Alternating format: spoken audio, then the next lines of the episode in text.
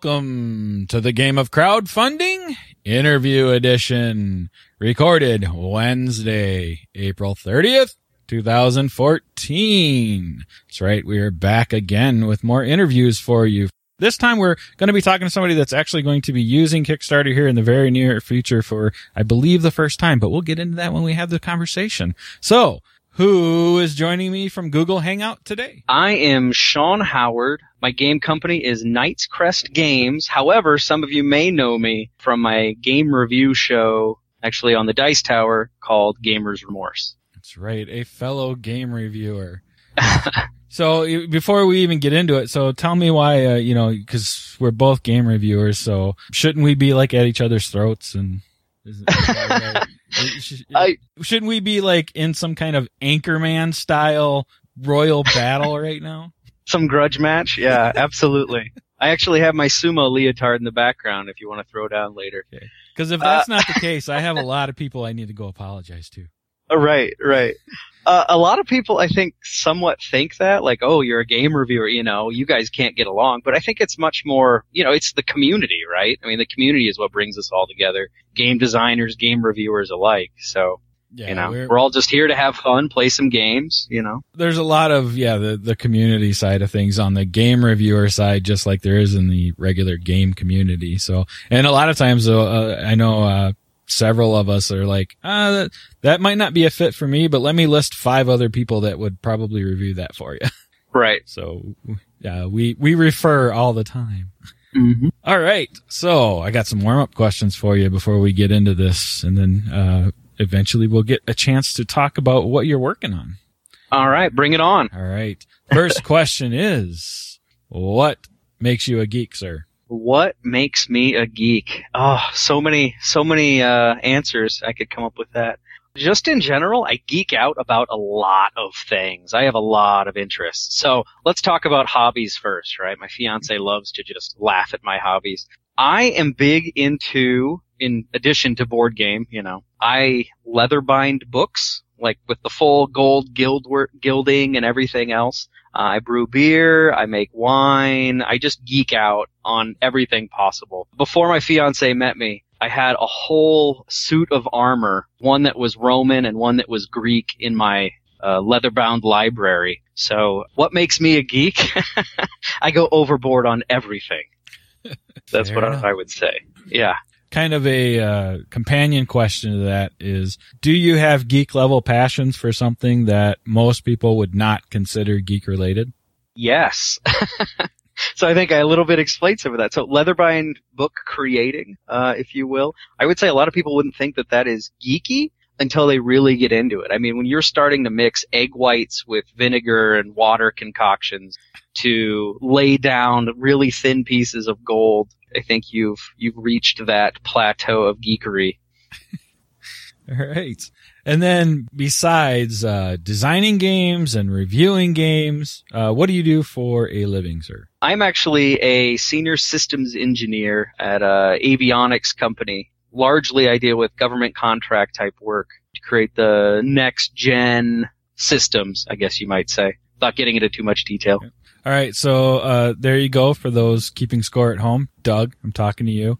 Another IT person in the game design field.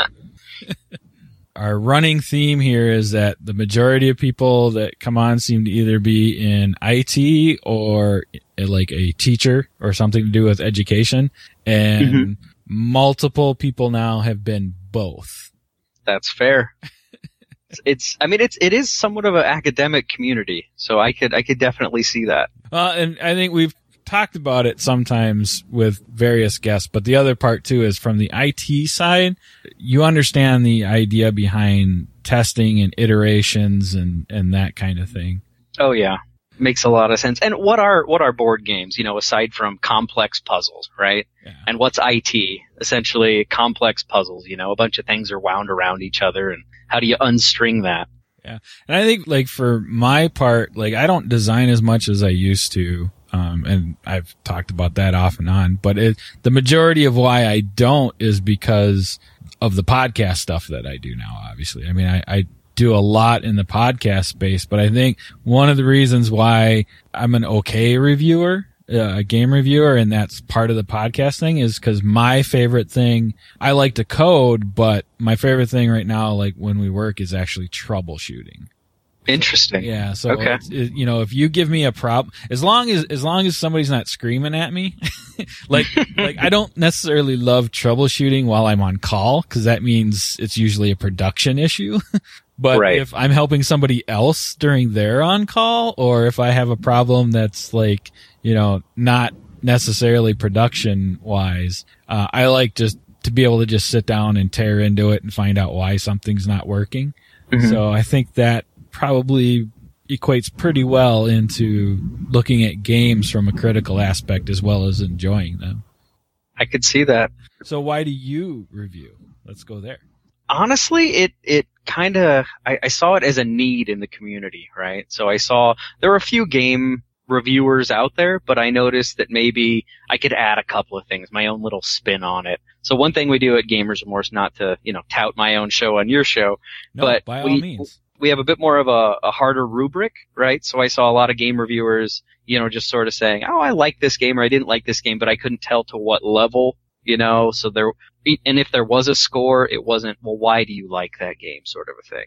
And also, I at the time when we first started our show, Tabletop came out, right? And although they're not a review show, they were highly entertaining and brought in a lot of people that maybe weren't in the board game community. And I saw that, hey, you know what? If you merge these two ideas together, you could have a game review show that was very entertaining. Mind you, we don't have the celebrities that Tabletop has, but I thought, you know, maybe you could merge those two ideas, show a little bit of a playthrough, have some jokes, have some fun with it. And that's kind of what our show became is, is something like that. So that's, that's one of the reasons I, I became a game reviewer. The other thing was people started asking me, they're like, Hey, you've played a number of games. Would you check this out? And I'm like, Oh, sure. So it started out kind of like play testing and then people wanted to know more and I had the video equipment. So two and two, right? You know, if you're uh, looking for that celebrity status, if you ask nicely, I'll come on, Sean. So. Oh, okay. That could work. that could work. All right, and I got to put this up front because I know I, I uh, especially people I mess with a lot when they're on or, or have a good time, you know, have a an overabundance of of ribbing or whatever you want to say. Sean and I do know each other outside of this interview. It wasn't like a uh, two strangers come together to have a conversation. uh, Sean also hangs out over on the Game Crafter chat and is an admin there, a mod over there as well. So uh, another the Game Crafter alumni coming on, and so if things get goofy, we apologize in advance. Yes. Here's a question for you because I don't think I've uh, ever had any conversation around this. I, I'm trying to remember if I've had any other anybody else that does a, a lot of reviews on here. I think I have once, but it might have been early on. Do you think pretty much all reviewers or a good majority of reviewers kind of strive and thrive to potentially be designers as well, or or what what do you think about that?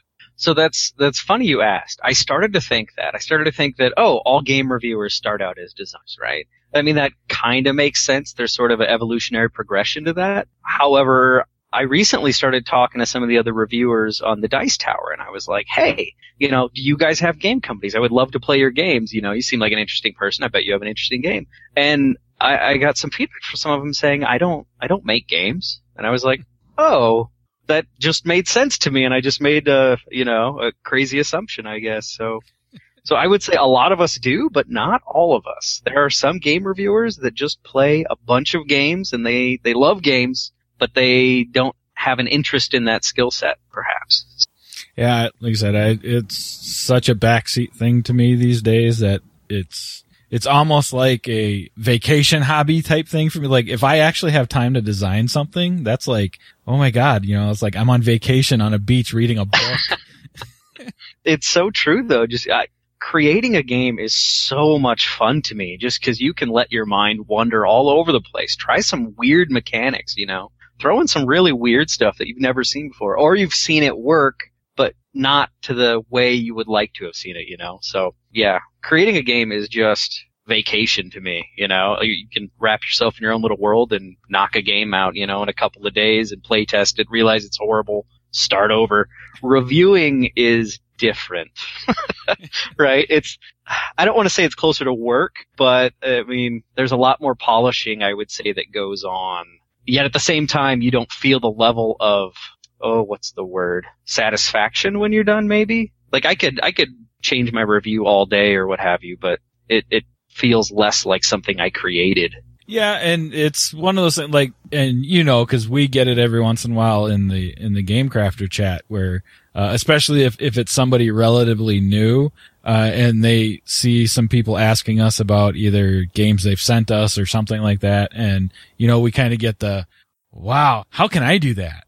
how can I just sit back and get games or something like that? You know what I mean? Right. And yeah. It's like, and you, sir, do video, uh, which Mm-hmm. i- if anybody's paid attention on even the main podcast, Jordan and I have such a high respect for people that video is their primary medium because, oh my God, the hurry up and wait factor and locking up my PC and everything else while rendering video and trying to edit video just drives me up the wall. I'm like, you know how I could be doing 20 different things right now while this is going on.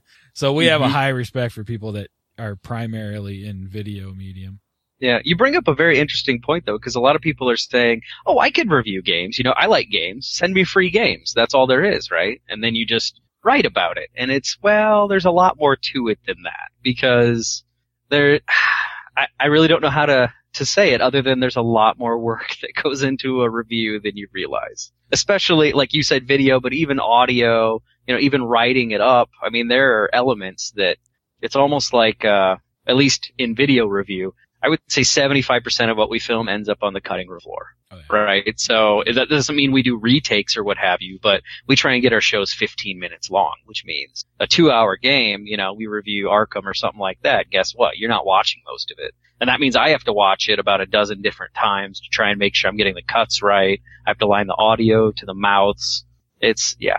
I just did our most re- or it, it's not out yet, but I did the shoot for our most re- recent game preview since we started doing video stuff as well. And Yeah. there's got to be at least eight. You know, you say it's not multiple takes, but for me, I, I think I had eight to ten takes on this one section that I was just like, I why am I not getting my head around this proper? Or why am I not coming off proper?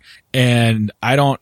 If I would have tried to do it in one take, I'd have been back down here anyway because mm-hmm. it just the you know I it, I wasn't formulating properly or something, or I was just like, I know what I meant, but how it sounded is not doing justice. you know what I mean? So Yes, I absolutely know what you know, I'm sitting here with like eight different takes trying to cut something together for one section of, you know, like a three, four section video that I usually do. So so it sounded like a robot. This game is great. yeah. You, and yeah, you definitely want to avoid that stuff. So yeah, and, and like you said, it's the other thing is there is a lot of work that goes into it, Mhm. and uh, it's that I think that's one thing that that's usually like one of my questions back when people start down that road. I always go, and and not in a bad way because if we didn't love games, we wouldn't be doing it, right? Right. I mean, it's absolutely a labor of love. Right. But one of my questions back is always, what was the last game you played? Was it something you wanted to play? did you pick it off the shelf or did somebody schedule it for you, basically?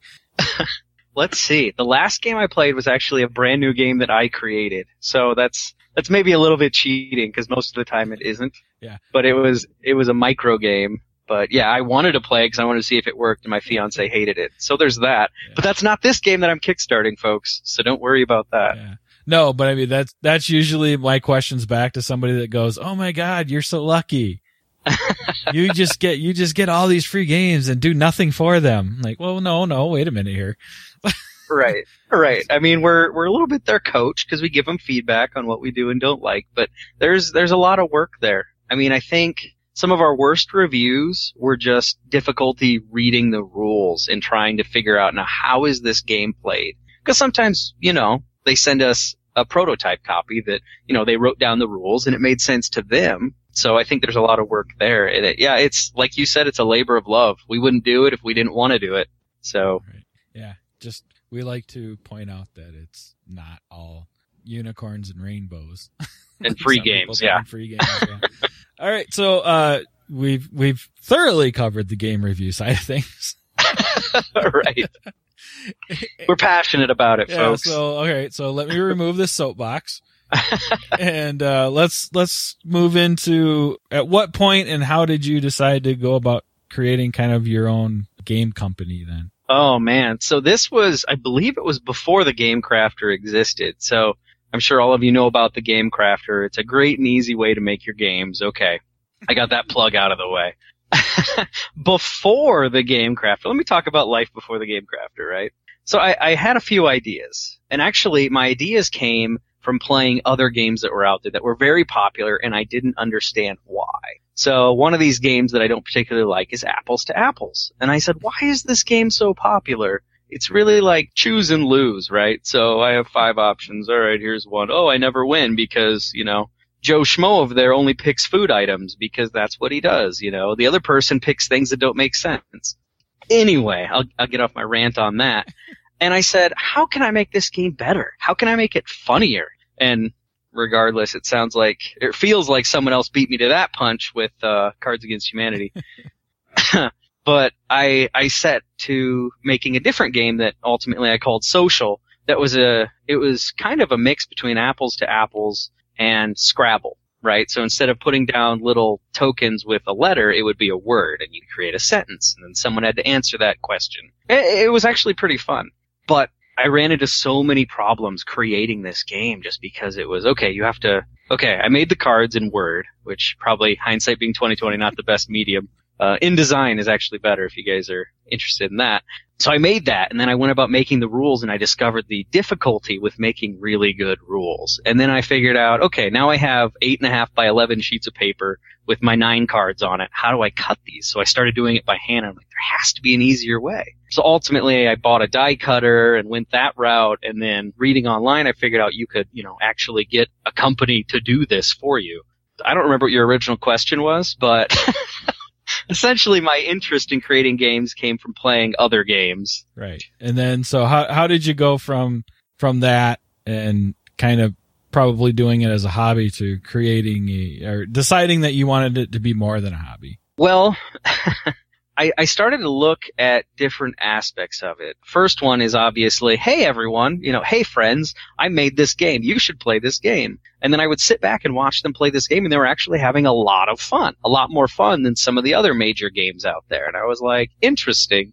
You know, I could probably do this for more than a hobby. And then, of course, Kickstarter came along, and I had some good friends that are really big into, uh, you know, board game playing, and they said, you should put this on Kickstarter, you know, and I've had them ask about, you know, four or five different games that I made. I was like, interesting, I bet I could. And then that's what got me interested in, okay, how do, how can I make smaller batches of this? And, you know, I learned about the Game Crafter and a couple other print on demand services and I really started looking at it. And then the more I got into the the GameCraft community, I started to realize that a lot of people on there, you know, were already doing this. I mean, you have Jason Glover and help me out, Matt, the guy who did host. Robinson, Broken Prism Games. Uh, you know, there was just a host, this big community that's like, oh yeah, you know, I I put up a Kickstarter game the other week and sold like hotcakes, and I was like, oh, I could probably do that right? So then I started submitting games to contest on the Game Crafter and a few other websites. And in the last contest, I actually had two of the seven spots for finalists. Mind you, I didn't win, but you know, I, I got far enough and I was like, you know what? I should really be looking at kickstarting and trying to make a business out of this. So. And what, which contest was that? The mystery contest, mystery. actually. Okay. Yeah. All right. And so, uh, what, what's the company again? Knight's Crest Games. Knight's Crest. I think I kind of got the answer out of this, but did your interest in designing come before your interest in reviewing? Yes, that's, absolutely. I, yeah. I, mean, uh, actually, through college, I was a, a web designer slash graphic designer. That's kind of how I paid my way through to become an engineer. And uh, I, I learned a lot of graphic skills in that facet, which really have turned out to be incredibly useful in board game design just because that's one less paycheck I need to cut, you know, to have someone else make these graphics for me. Lucky bastard. that you know that's that's always been my my biggest roadblock in in most of my designs and maybe one of the reasons why it's it was so easy for me to kind of say okay well this will just kind of be a a, a side hobbyish thing because as soon as you get to anything graphical I'm like all right I'm out I either got to hi- hire somebody or I don't know. You tell me what that stick figure is supposed to look like. oh, Which stick figure? Exactly. exactly. Hey, Mister. Uh, what was that stick figure game that just came out? Oh, Mister. wasn't it? Wasn't it Mr. Card? It yeah, like Mister Card. something like that. Yeah. Yeah, that sold a lot of copies, so stick Yeah, figures are yeah. in. Again, I if you give me half a chance, I will screw up a stick figure like nobody's business. To each their own. You know, that's why there's free vector stock online. You can just drag and drop some of those in. You've you've got multiple games. Uh, have you been selling stuff like on the Game Crafter for a while, or have you not? I have. Okay, so I've I've probably sold I don't know a couple dozen games on the Game Crafter over the past year or so. I haven't been marketing very hard, which is you know the the one way to really sell a lot of games on the Game Crafter is to market, market, market, and I haven't really been doing that. So Yeah, I don't know if we cover that very often here, but anybody that has been checking out the Game Crafter and for some reason you're not over there yet, which what the hell?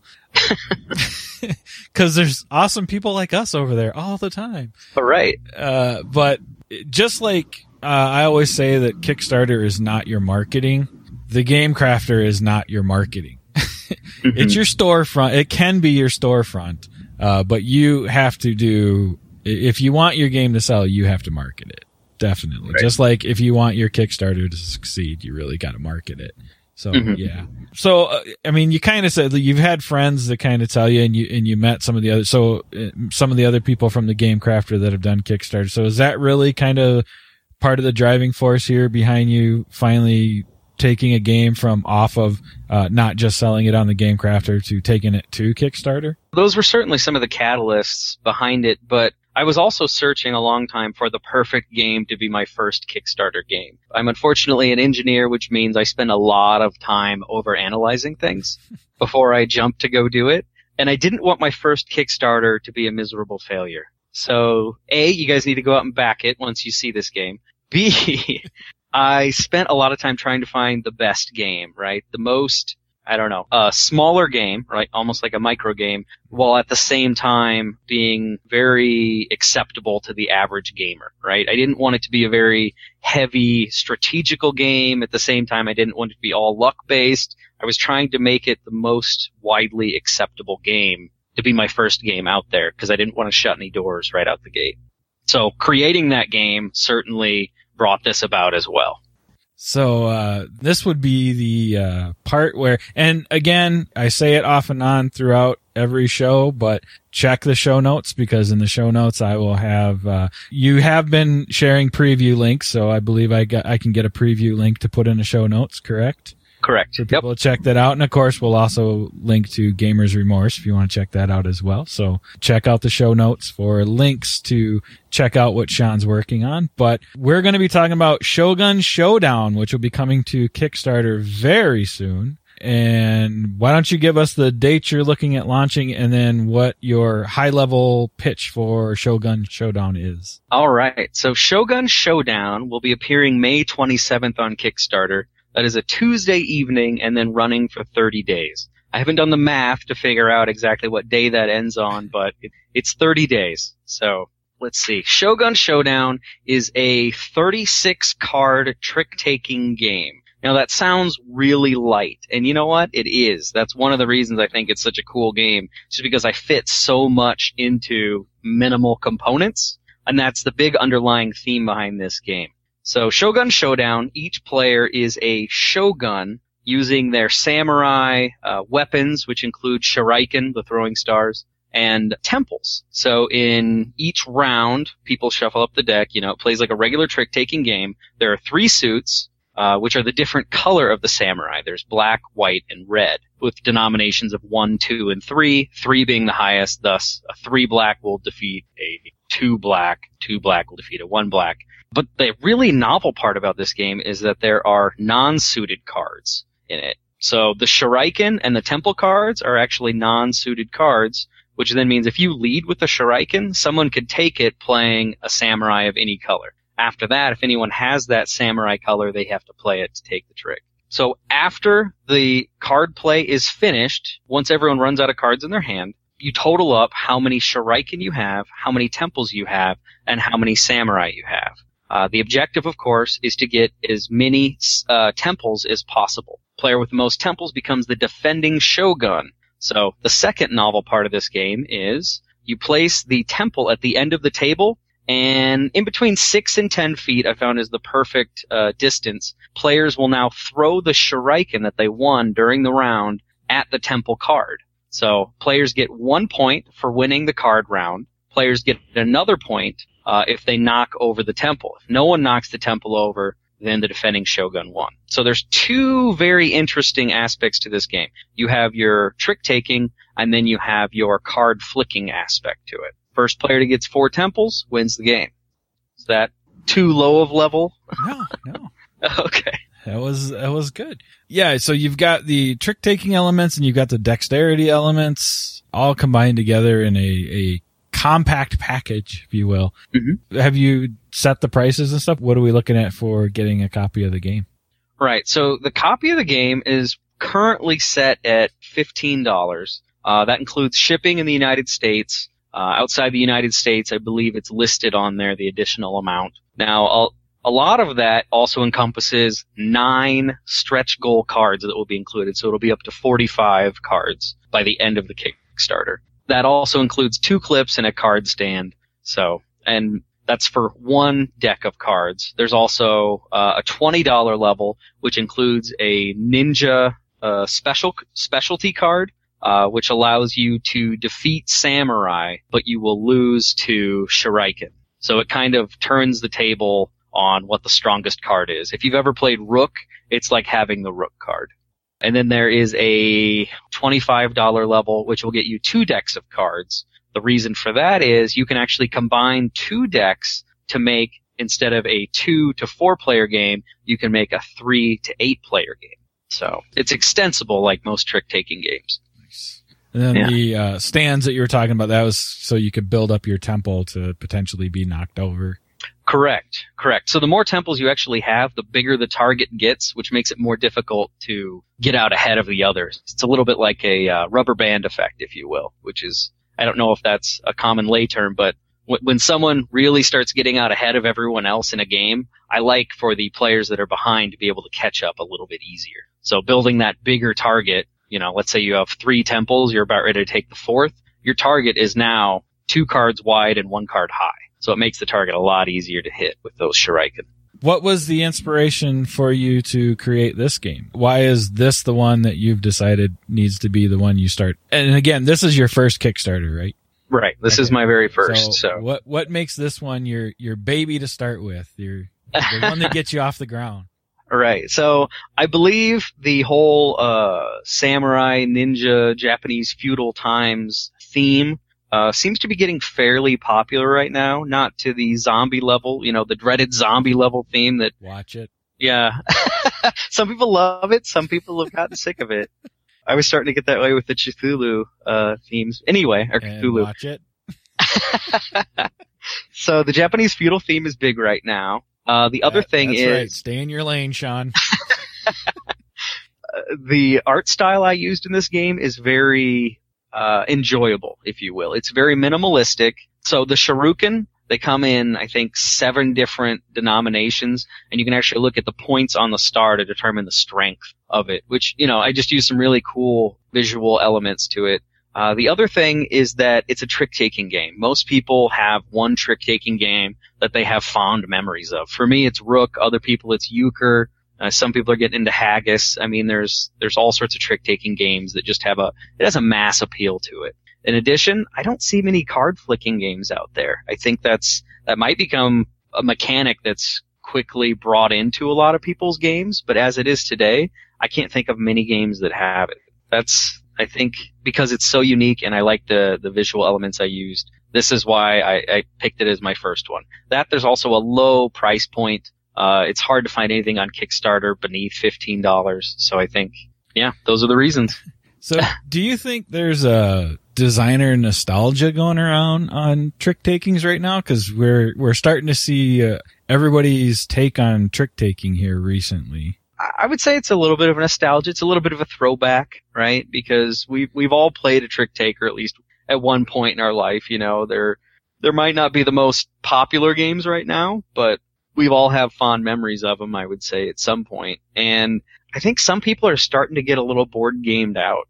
I could be wrong on that, but you know, we've we've all seen the pawns, we've all seen the chits, we've seen tons of dice rolling. I think some people are bringing it back to the basics and just finding card games, you know. Let's go back to just a card game and trick taking elements or something widely popular, I would say. I just didn't know if I missed a game designer that you guys didn't invite me to. Yeah, it was actually last May, so Bastards. better read your backlogs on that. no, I, you know, there's something to be said for kind of where you were going with at the end of there. I mean, that's us and Father Geek. We sponsored the, you know, micro-ish game, uh, Mhm. contest for a similar style reason. And not necessarily like, oh, we're tired of board games or anything like that, but it's the, I think we're kind of in the, uh, realm of portability right now with the explosion of micro games, right?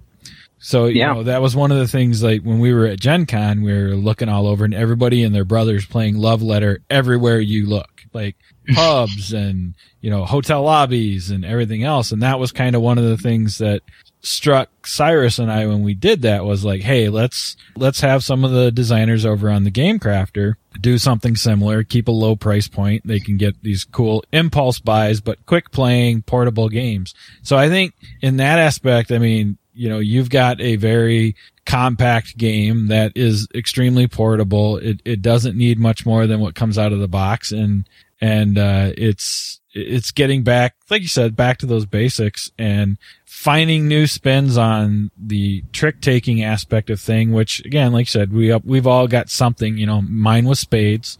Uh, I'm a, a huge lover of spades still. Uh, but to be able to get back to those roots and, and kind of still have the portability, but it being something because, you know, we're board gamers. It's not just a grab a deck of cards. It's, hey, look, I have this specialty set of cards that has its own rules to it. I, I Right. think there's something to that. hmm So spades, huh? Yep, yep. I'm a big spades guy. Ran into a whole bunch of euchre players last week. Yeah, I keep hear. uh, Yeah, I I heard that one quite a bit as well, and I actually have never played euchre, and apparently Oh. I um am wrong. You're wrong. I don't know about wrong, but That's, that's what I missing heard. out. Yeah. Wrong. Don't care. Spades. Damn it. Yep. Spades Uh, is good. So you're not new to designing, as we've already kind of discussed. You've had other games that you've sold on the Game Crafter and whatnot, and ones that you've, uh, if not sold on the Game Crafter, you've played locally with with friends and family and all that good stuff. Do you have a like your own design process, kind of when you start out to get serious about a game? Is there a process that you follow? Man, I I would say my process is uh, a whim.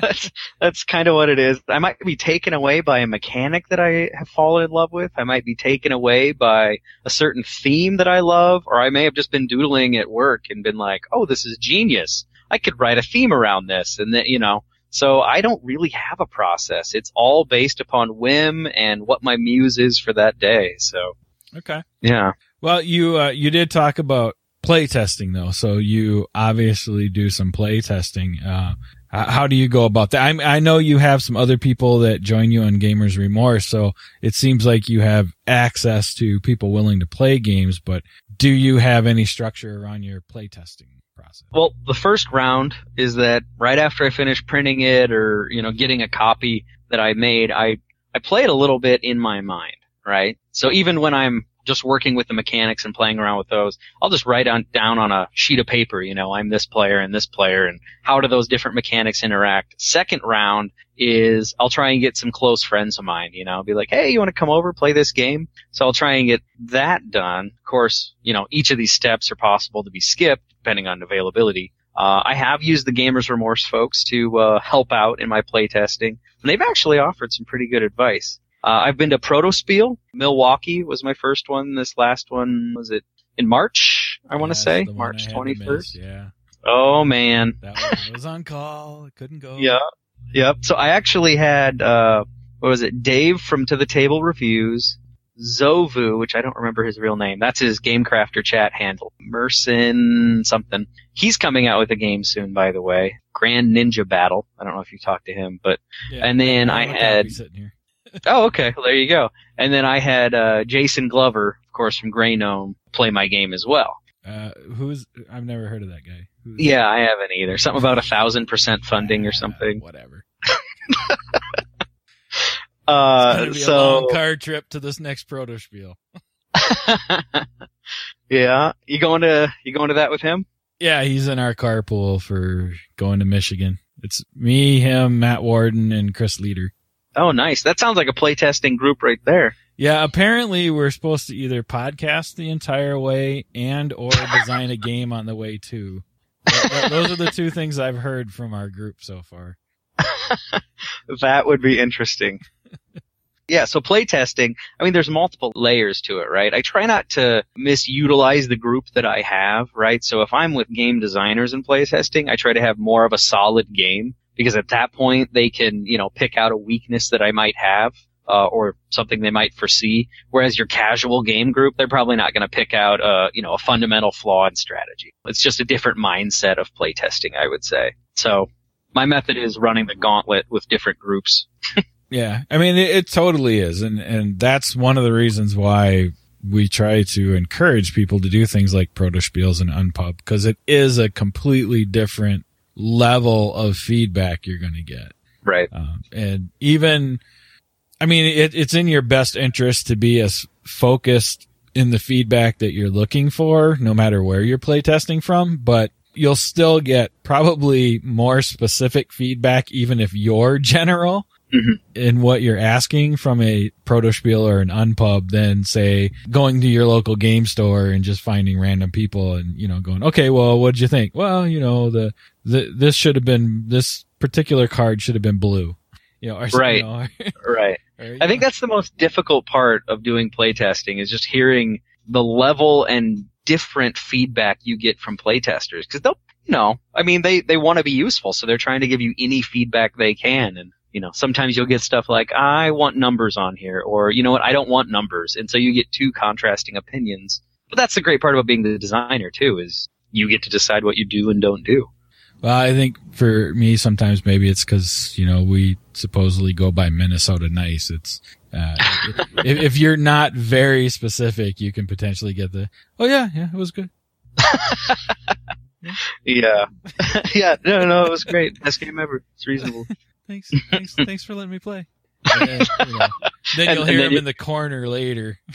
God, Yeah. I don't know why the hell I had to play that damn game.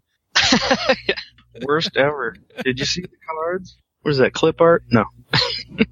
All right. I ask this one quite a bit lately. Actually, I think it's kind of just become a uh, a mandatory question almost at this point. But Okay. let's say we've got somebody checking out your Kickstarter and they're on the fence. They're like, "Yeah, I might, I might like this game. I'm not 100 percent sure though."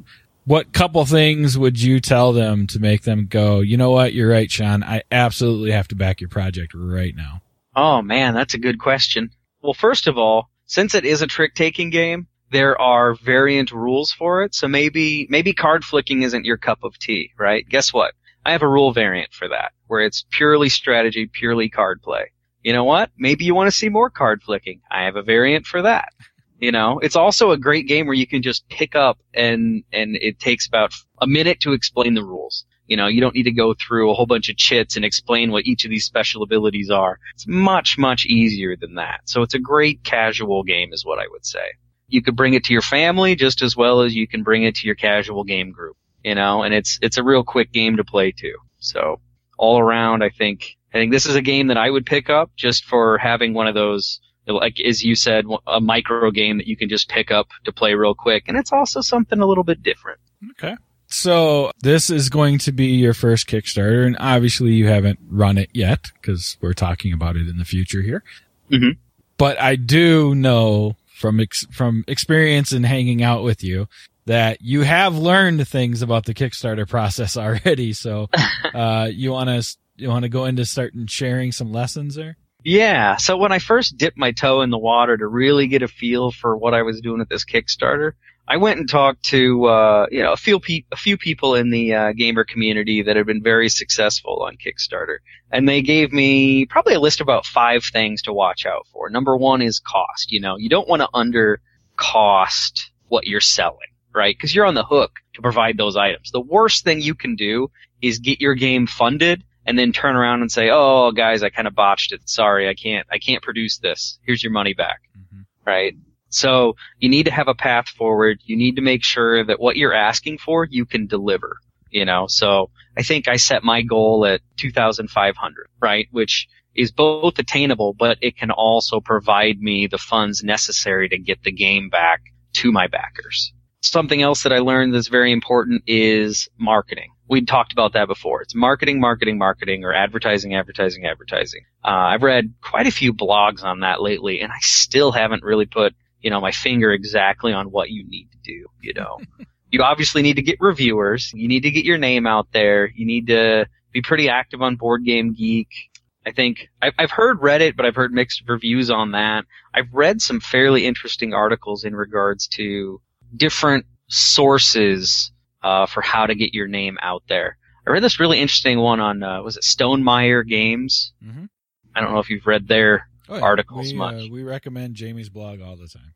Yeah, yeah. So I read an interesting thing on there where it was, I think it was there. It was how to hack Kickstarter. I think is what it's called. It wasn't really hacking, right? Mhm. It was more or less hacking how to discover. So you you have a product, right? Mine's a trick taker game. Go out there, find multiple trick taker games, and figure out what sources gave them the most traffic, right? So that's that's not directly accessible because you don't own those other those other games, so you can't see that. However, what you can do is an image search of that game, you know, and figure out what shows up on the first three in Google. Well, now you have a pretty good place to start, you know, especially if they're reviewers. So I would say that's kind of how I did it. We'll see if it works. Uh, I also assigned a marketing budget to my game as well as part of the the overall cost that I'm expecting to pay. And of course, part of that is I created a giant spreadsheet, right? I've told you about how I'm an engineer and I love to overanalyze things. I created this giant spreadsheet based upon stretch goals, costs. I think I've gotten a quote from the same company about five different times just to see, you know, where I'm expecting the final quote to come in at. Cause they do change. So, yeah, I, I would say the big thing is, is marketing. You got to figure out how to get your name out there before you kickstart and while you're kickstarting. And I think one good thing I know Sean has been doing a lot of is asking questions. Ask, ask, ask, ask. Sean's not afraid to ask questions. He hasn't launched yet. He's got plenty of time to, to make any changes that are necessary. So anytime he's kind of wondering about a, a direction or a path, I know he's, uh, he's always seeking out the feedback for it. And I think that is awesome. And again, it's end of the day, Sean's got to filter it, right? And, and utilize it however you, you see fit.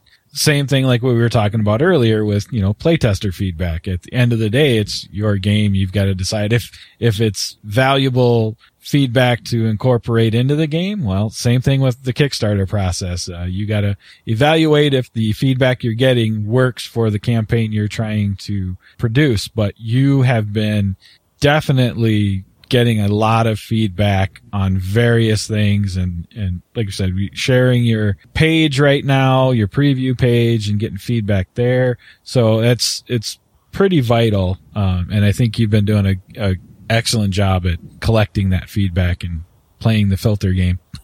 Yep. Yeah, I've certainly found things that I think have worked so far and things that have not. But, you know, I guess that remains to be seen too. I'm, I'm curious to see where most of my traffic and, and backers come from. And you, you know, you mentioned, uh, having reviewers and I find that it, uh, it not interesting, but because obviously you need reviewers, but I gave, I had Forrest on way back when, when he was doing his and I Mhm. gave him so much crap for being a reviewer and not doing a single review for his Kickstarter. I yeah, I, I kind of I started to make one actually, and I got really close to posting it. And in fact, I think it may have been on there initially, just as like a here's a dummy video for now. But oh yeah, I called you. On I- it. Yeah, I don't. Oh, you did. Yeah. you were the one that called me on it. Yeah, because you can't you can't review your own game. You know, I I put it up there as sort of a hey, this is what it would be like if I were to review it. But in the end, I mean, I think people would look down on that. They would maybe almost consider not backing if you did review your own game. Yeah, it's, uh, yeah, I, I wouldn't go that route. yeah, but, But- but at the same time, it's like I'm a reviewer. I should be able to do this, you know. But yeah, But yeah, it's like like I said, Fo- when Forrest had his Kickstarter up, he did no reviews from anybody. oh, So I gave him crap. I'm like, okay, Forrest, you know I got to ask you this, right? How are you Right. a reviewer and have zero reviews on your Kickstarter page? right. That sends an interesting message.